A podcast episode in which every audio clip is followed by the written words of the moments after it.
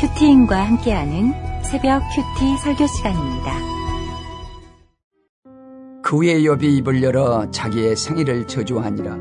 욥이 입을 열어 이르되 내가 난 날이 멸망하였더라면 산의 아이를 베었다 하던 그 밤도 그러하였더라면 그날이 캄캄하였더라면 하나님이 위에서 돌아보지 않으셨더라면 빛도 그날을 비추지 않았더라면 어둠과 죽음의 그늘이 그날을 자기의 것이라 주장하였더라면 구름이 그 위에 덮었더라면 흑암이 그날을 덮었더라면 그 밤이 깜깜함 어둠에 잡혔더라면 해의 날수와 달의 수에 들지 않았더라면 그 밤에 자식을 베지 못하였더라면 그 밤에 즐거운 소리가 나지 않았더라면 나를 저주하는 자들 곧 미워 야단을 격동시키기에 익숙한 자들이 그 밤을 저주하였더라면 그 밤에 새벽별들이 어두웠더라면 그 밤이 광명을 바랄지라도 얻지 못하며 동틈을 보지 못하였더라면 좋았을 것을 이는 내 모태의 문을 닫지 아니하여 내 눈으로 환란을 보게 하였음이로구나. 어찌하여 내가 태에서 죽어 나오지 아니하였던가? 어찌하여 내 어머니가 해산할 때 내가 숨지지 아니하였던가? 어찌하여 무릎이 나를 받았던가? 어찌하여 내가 젖을 빨았던가? 그렇지 아니하였던들 이제는 내가 평안히 누워서 자고 쉬었을 것이니 자기를 위하여 폐허를 일으킨 세상 임금들과 모사들과 함께 있었을 것이요 혹시 금을 가지며 은으로 집을 채운 고관들과 함께 있었을 것이며 또는 낙태되어 땅에 묻힌 아이처럼 나는 존재하지 않았겠고 빛을 보지 못한 아이들 같았을 것이라. 거기서는 악한 자가 소요를 그치며 거기서는 피곤한 자가 쉼을 얻으며 거기서는 갇힌 자가 다 함께 평안히 있어 감독자의 호통 소리를 듣지 아니하며 거기서는 작은 자와 큰 자가 함께 있고 종이 상전에게서 놓이 있느니라. 어찌하여 고난당하는 자에게 빛을 주셨으며 마음이 아픈 자에게 생명을 주셨는고 이러한 자는 죽기를 바라도 오지 아니하니 땅을 파고 숨긴 보배를 찾음보다 죽음을 구하는 것을 더 하다가 무덤을 찾아 얻으면 심히 기뻐하고 즐거워하나니 하나님에게 둘러싸여 길이 아득한 사람에게 어찌하여 빛을 주셨는고? 나는 음식 앞에서도 탄식이 나며 내가 앓는 소리는 물이 쏟아지는 소리 같구나. 내가 두려워하는 그것이 내게 임하고 내가 무서워하는 그것이 내 몸에 미쳤구나. 나에게는 평온도 없고 안일도 없고 휴식도 없고 다만 불안만이 있구나 어, 며칠 전 예배 가운데 익숙한 찬양이 들려왔습니다. 하나님 한 번도 나를 실망시킨 적 없으시고 언제나 공평과 은혜로 나를 지키셨네. 어, 그런데 오늘 본문 말씀을 계속 묵상하는 가운데 이 찬양이 들었는데 어, 잘 불러지지가 않았습니다. 말씀을 묵상하며 제 삶을 돌아보니 제게 하나님에 대한 실망이 참 많았던 것 같습니다. 하나님을 입으로 원망하진 않았지만 마음 가운데 실망했던 제 모습이 참 많았던 것 같습니다. 그리스도인들에게는 우연이 없습니다. 하나님이 모든 것의 원인이 되십니다. 그래서 그리스도인들에게 가장 힘든 것은 고난 그 자체보다 그 고난이 해석되지 않는 것일 겁니다. 죄가 많은 사람에게는 고난이 더 쉽게 받아들여지고 회개하게 되지만 어, 지난 수요일 설교해신 목사님처럼 고위, 교회, 학교, 집 저도 그랬거든요. 교회, 학교, 집으로 살아온 모범적인 모태신앙들에게는 고난이 참 해석되기가 더 어렵습니다. 욥은 아마도 더 그랬을 것 같습니다. 사단은 욥이 재산이나 건강을 잃게 되면 하나님을 저주하게 될 것이다라고 장담합니다. 하지만 욥은 하나님을 원망하지 않습니다. 욥의 아내조차 하나님을 욕하고 죽으라고 하지만 욥은 도리어 아내를 책망하였습니다. 그러나 견디기 힘든 고난에도 욥은 입으로 하나님을 원망하지 않았지만 재앙과 같은 이 고난이 해석되진 않았습니다. 우리에게 해석되지 않는 너무나 힘든 고난이 찾아올 때 어떻게 해야 할까요? 오늘 말씀을 통해서 한번 나눠보기를 원합니다. 첫째, 그날을 주신 분이 하나님이심을 알아야 합니다. 1절에서 3절입니다. 그의 욥이 입을 열어 자기의 생일을 저주하니라. 욥이 입을 열어 이르되 내가 난 날이 멸망하였더라면 산의 아이를 베었다 하던 그 밤도 그리하였더라면 1절에 그 후에는 욥에게 고난이 찾아오고 그 소식을 들은 세 친구들이 함께한 그 후를 말합니다. 각 지역에서 달려와 욥과 일주일을 슬퍼했기에 아마도 최소 10일에서 한 달 이상이 되는 결코 짧지 않은 시간이었을 것입니다. 그 긴 시간 동안 욥은 침묵합니다. 그리고 입을 열어 처음 한 말이 자신의 생일을 저주합니다. 3절에 내가 태어난 생일이 멸망하였더라면 그래서 아이를 뵐 수도 없었고 내 생일이 캄캄하고 빛도 비추지 않는 재앙으로 죽음의 날이 되었더라면 하며 내가 태어날 수 없는 환경이 되기를 소망하는 욥의 탄식이 9절까지 이어지게 됩니다. 가장 기뻐해야 할 생일을 이토록 저주하는 이유가 10절에 나옵니다. 10절에 이는 내 모태의 문을 닫지 아니하여 내 눈으로 환란을 보게 하였음 이로구나. 이 고난을 바라보는 것조차 너무 견디기 어렵다는 것입니다. 이 고난이 그동안의 모든 삶과 비교하여도 비교할 수 없는 고통이기에 자신이 태어난 날이 차라리 사라지고 없어지기를 원하고 있는 것입니다. 우리도 고난이나 문제가 생기면 내가 그날 거기에 있지 않았어야 하는데 그 길을 가지 말았어야 하는데 내가 내 남편, 내 아내를 만나지 말았어야 하는데 하며 후회하고 후회합니다. 타임머신을 타고 가서라도 바꾸고 싶지 않을까요? 그날이 없어지기를, 모든 것이 사라지기를, 때로는 모든 것이 리셋이 되기를 원하고 있지는 않습니까? 그런데 그 모든 것에 우연은 없다고 하셨잖아요. 우연은 제일 원인이 되시는 하나님을 부인하는 우상이라고 하셨습니다. 생일은 생명의 시작을 의미합니다. 생명은 살아라 하시는 하나님의 명령이라고 하셨듯이 욥이 하나님을 저주하고 원망하지는 않았지만 자신의 생일을 저주하는 것은 그 생명을 주신 하나님을 부인하는 것입니다. 너무 큰 고통에 우리 삶이 끝나기를 바라는 것은 그날을 만드시고 우리에게 살으라 명령하신 하나님을 인정하지 않는 것입니다. 그날, 그 시간, 그곳, 그 사람이 나를 너무 힘들게 하고 나를 너무 아프게 하지만 그 고난을 통해 축복이 되는 인생이 되게 하시는 하나님, 우리를 구속사로 이끌어 가시는 하나님을 인정해야 합니다. 적용 질문입니다. 모든 것에 우연이 없고 하나님이 이유 되심을 믿으십니까? 나에게 해석되지 않는 그 날은 무엇입니까? 둘째, 해석되지 않은 큰 고난이 찾아오면 사는 것보다 죽는 것이 평안이라고 믿게 됩니다. 11절부터 13절입니다. 어찌하여 내가 태에서 죽어 나오지 아니하였던가?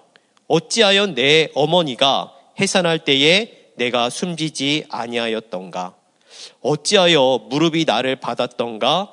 어찌하여 내가 젖을 빨았던가? 그렇지 아니하였던들 이제는 내가 평안히 누워서 자고 쉬었을 것이니.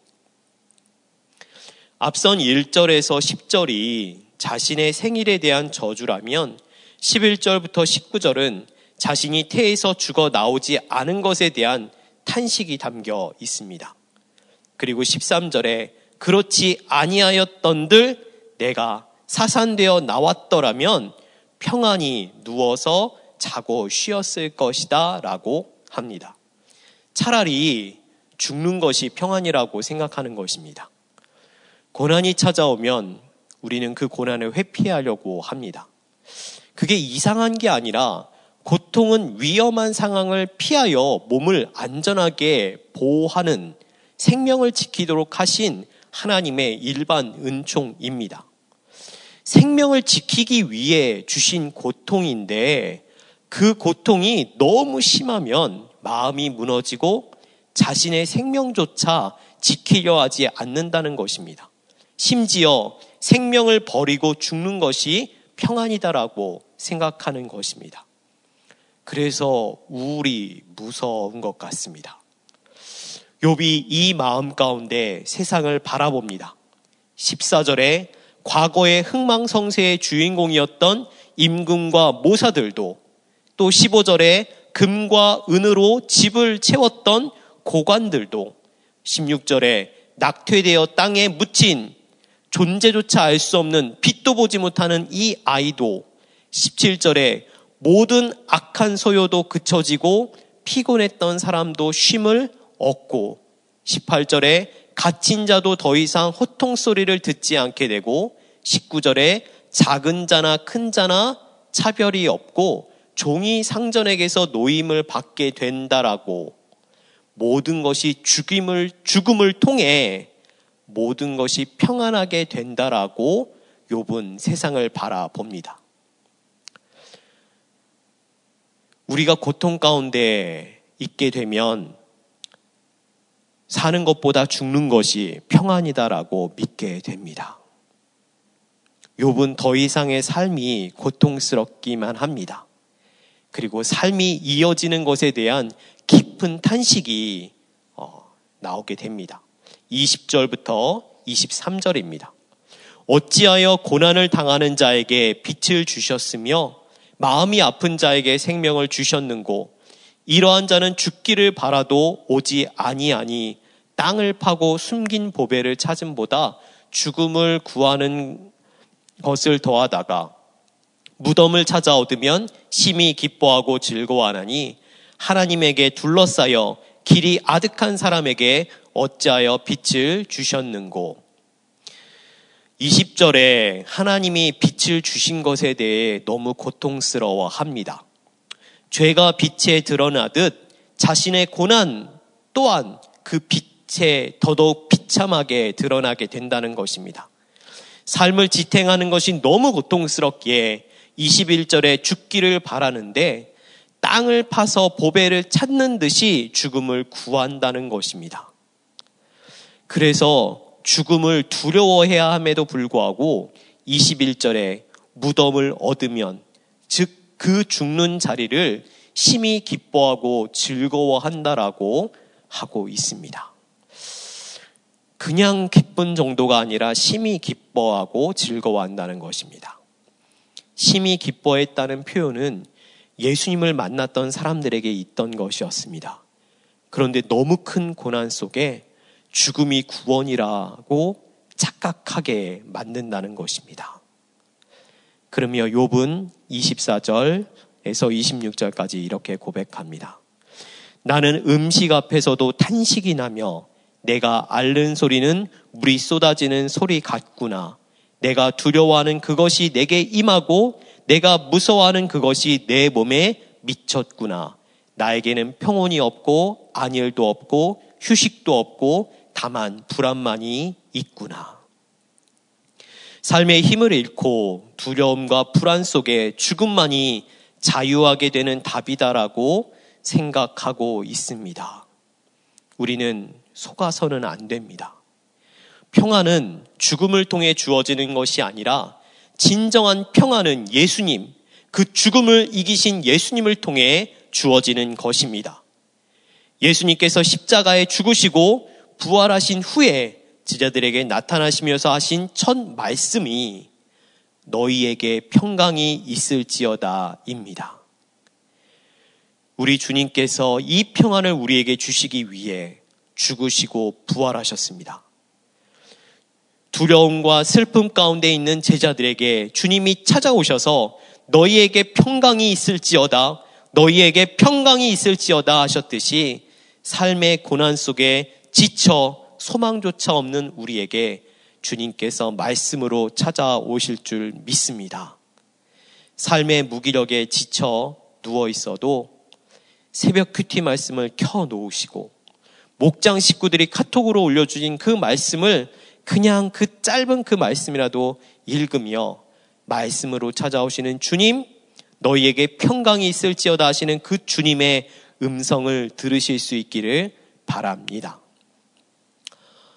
어, 2018년 12월에 저희 가정에 어떤 큰 전환점이 된 것 같은데요.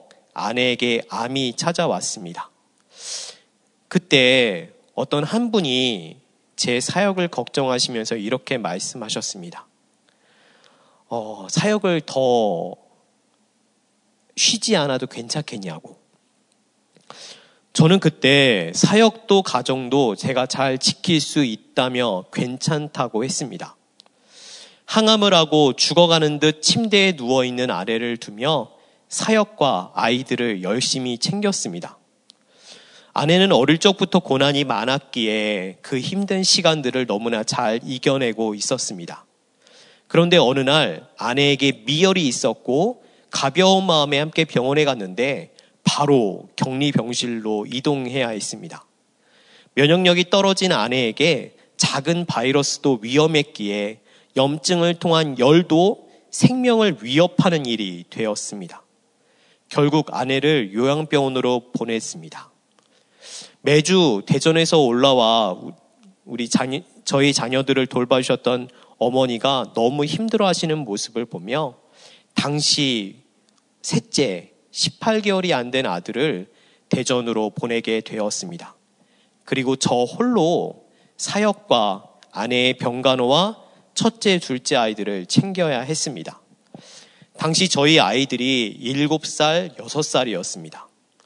엄마 껌딱지이던 아이들이 아빠 껌딱지가 되었고 새벽 기도를 가는 동안 아이들이 깨어 울까봐 CCTV를 켜둔 채 있었습니다. 아이들은 어린이집이 끝나면 교회 한 사무실, 사무실에서 제가 마칠 때까지 있어야만 했습니다. 얼마나 불안했을까요? 당시, 어, 교회의 가장 선임이었던 사역자분이 계셨는데 그분의 남편께서 암으로 소천하셨고 어, 그런 지 얼마 되지 않아서 저희 가정에 이런 암의 사건이 있었기 때문에 어, 그분께서 정말 많이 저희 가정을 안타까워해 주시면서 많이 배려해 주셨습니다. 담임 목사님도 사역자들도 성도들의 배려 속에 하루하루를 버티고 버텼지만 너무 힘들었습니다. 제 평생에 그냥 괜찮다를 입에 달고 살았었는데요.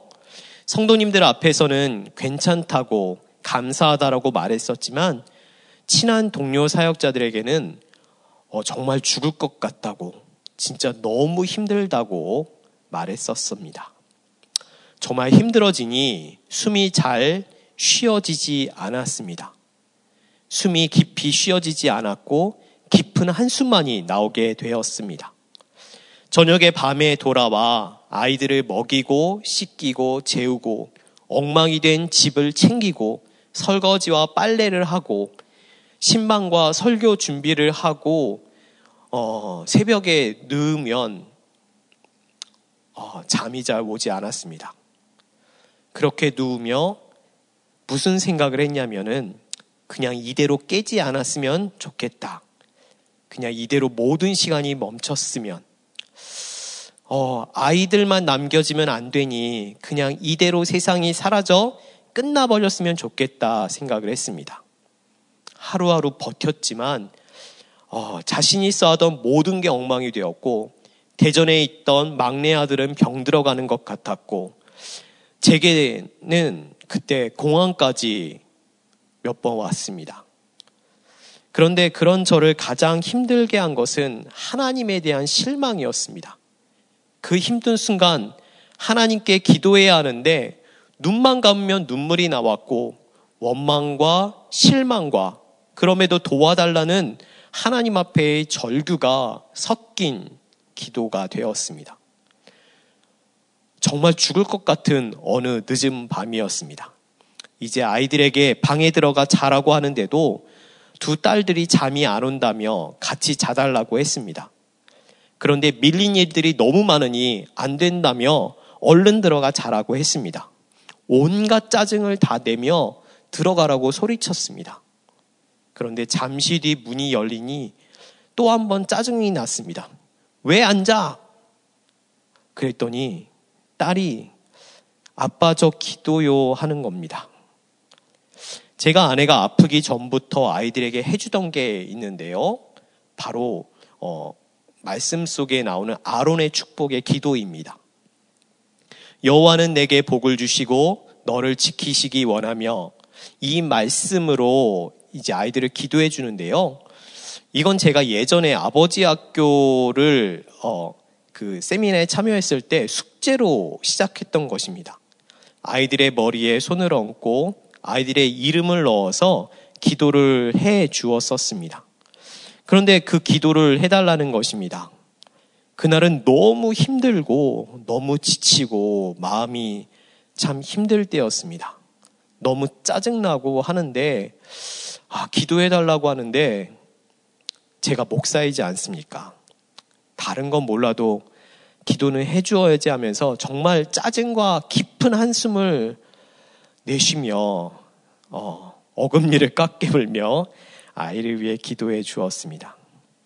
저희 딸 이름이 은채인데요. 여호와는 은채에게 복을 주시고 은채를 지키시기 원하며 여호와는 그 얼굴을 은채에게 비추사 은혜 베푸시기를 원하며 여호와는 그 얼굴을 은채에게 비추사 평강 주시기를 원하노라. 정말 뭐라고 하는지도 모르고 속사포처럼 형식적으로 기도를 했습니다. 그런데 그때 8살이 됐던 저희 딸이 갑자기 제 허리를 꼭 안으면서 여호와는 아빠에게 복을 주시고 아빠를 지키시기 원하며 여호와는 그 얼굴을 아빠에게 비추사 은혜 베푸시기를 원하며 여호와는 그 얼굴을 아빠에게 향하여 드사 평강 주시기를 원하노라 기도해 주었습니다. 정말 가장 힘들어 죽고 싶을 때였습니다. 하나님이 내 사역을 기뻐하지 않으시고 막으시고 이제 끝인가 보다. 그냥 이대로 모든 것이 끝났으면 좋겠다 생각할 때였는데 딸의 입에서 나온 그 말씀, 그 기도, 하나님이 나에게 향하신 마음을 그 기도를 통해 보게 되었습니다. 정말 가장 힘든 그때에 그 기도가 저를 다시금 버티고 버티게 하였습니다. 죽음만이 평안이라고 생각했는데 이 고난을 주신 하나님께 실망하고 원망하고 살 소망조차 없어 이 생명을 부정하고 싶었는데 나를 향하신 하나님의 마음을 딸의 입을 통해 보게 하셨습니다. 그리고 우리들 공동체에 와서 위로받고 말씀으로 나누며 섬겨주신 귀한 사랑 가운데 그 시간들을 지나갈 수 있었습니다. 아, 그리고 야, 곧 아내가 치료가 끝난 지 5년이 되어 갑니다. 암 환자에게 5년은 큰 전환점이 되는 때입니다. 그때 모든 것이 끝났더라면 허무와 깊은 슬픔만이 가득했을 것입니다.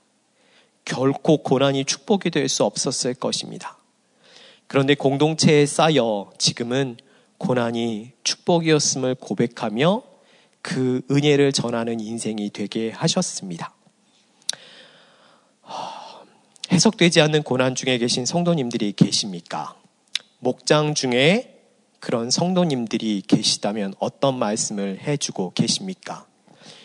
요배 이 말을 시작으로 함께 옷을 찢고 슬퍼하던 엘리바스와 빌닥과 소발이 욥을 비난하고 공격합니다. 고난이 해석되지 않아 자신의 삶을 저주하고 하나님을 원망할 때에 집사님의 삶의 결론이라고 말하지 마시고 잘 왔다고 함께 들어주시고 함께 울어주시고 고난에 속지 말라고 우연히 없는 하나님의 더 크신 구속사가 있다고 피투성이라도 살아 있어야 한다라고 공동체로 감싸 주시기를 바랍니다. 적용 질문입니다. 지금 나는 어디에서 평안을 구하고 있습니까? 내 상황입니까? 예수님입니까? 여전히 고난이 해석되지 않는 사람에게 어떤 말을 해주고 계십니까? 기도하도록 하겠습니다. 하나님 아버지, 나에게 주신 고난이 축복이 되게 하시려고 고난 가운데 불러 구원해 주셨음에도 왜 내게 이런 고난을 주셨냐며 하나님께 실망하여 죽기를 바랬던 악한 마음이 제게 많았음을 회개합니다. 용서하여 주시옵소서. 고난이 제 죄보다 약함에도 하나님께 회개로 나아가지 못했던 악하고 교만한 자였습니다. 그런 저를 공동체로 감싸 주시고 구속사의 말씀을 통해 사명자로 세워 주시니 감사합니다. 주신 고난이 약재료가 되어 나도 살고 남도 살리는 고난이 축복이 되는 인생이 되게 하여 주시옵소서. 견디기 힘든 삶의 고난 가운데 있는 우리 성도님들을 불쌍히 여겨 주시옵소서. 욥의 고난을 통해 위로받게 하여 주시옵고 그 고난을 통해 하나님을 바라보게 하여 주시옵고 진정 회개하는 자가 되게 하여 주시옵소서. 고난 속에 속지 말게 하여 주시옵고 세상이 감당하지 못할 참된 평안으로 찾아와 주시사 말씀에 붙들려 공동체에 감싸 안기며 고통의 자리를 잘 지켜나가게 하여 주시옵소서. 몸과 마음의 병으로 고통 가운데 있는 성도들을 주님 불쌍히 여겨 주시옵소서. 삶에 지쳐 소망조차 없는 성도들을 불쌍히 여겨 주시옵고 앞이 보이지 않는 그 막막한 속에 주님이 찾아와 주시사 참된 평강이 되어 주시옵소서. 담임 목사님, 주일 강단에 서실 때 힘을 더하여 주시사 강건케 하여 주시옵고 그 말씀을 통해 살아가는 한 사람, 이혼이 막아지는 한 가정이 있게 하여 주시옵소서 말씀과 문서, 방송 사역 위에 기름 부어 주시옵고 거주할 처소로 세워주신 대구와 광주 채플 가운데 함께하여 주시사 많은 가정들에게 구속사의 말씀이 전해지게 하여 주시옵소서 진행되는 아웃리치 안전하게 지켜주시옵고 귀한 큐티 사역과 간증을 통해 전 세계 곳곳에 살아나는 역사들이 넘치게 하여 주시옵소서. 인구 절벽 가운데 있는 이 나라를 지켜 주시옵고 차별금지법 막아 주시옵고 생명 낳는 태아 생명법이 제정되게 하여 주시옵소서. 이 나라의 분열과 대립이 그쳐지게 하여 주시옵고 전 세계에 복음을 전하는 선교사님들의 가정과 사역 가운데 주님 함께하여 주시옵소서. 북한의 지하교회 성도들을 지켜 주시옵고 전쟁의 고통 가운데 있는 나라들에게 평화가 찾아오게 하여 주시옵소서.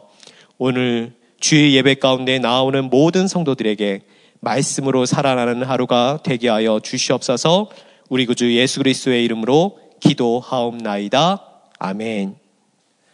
계속해서 가정과 교회와 나라를 위해 그리고 오늘 주일 말씀을 위해 함께 기도하도록 하겠습니다.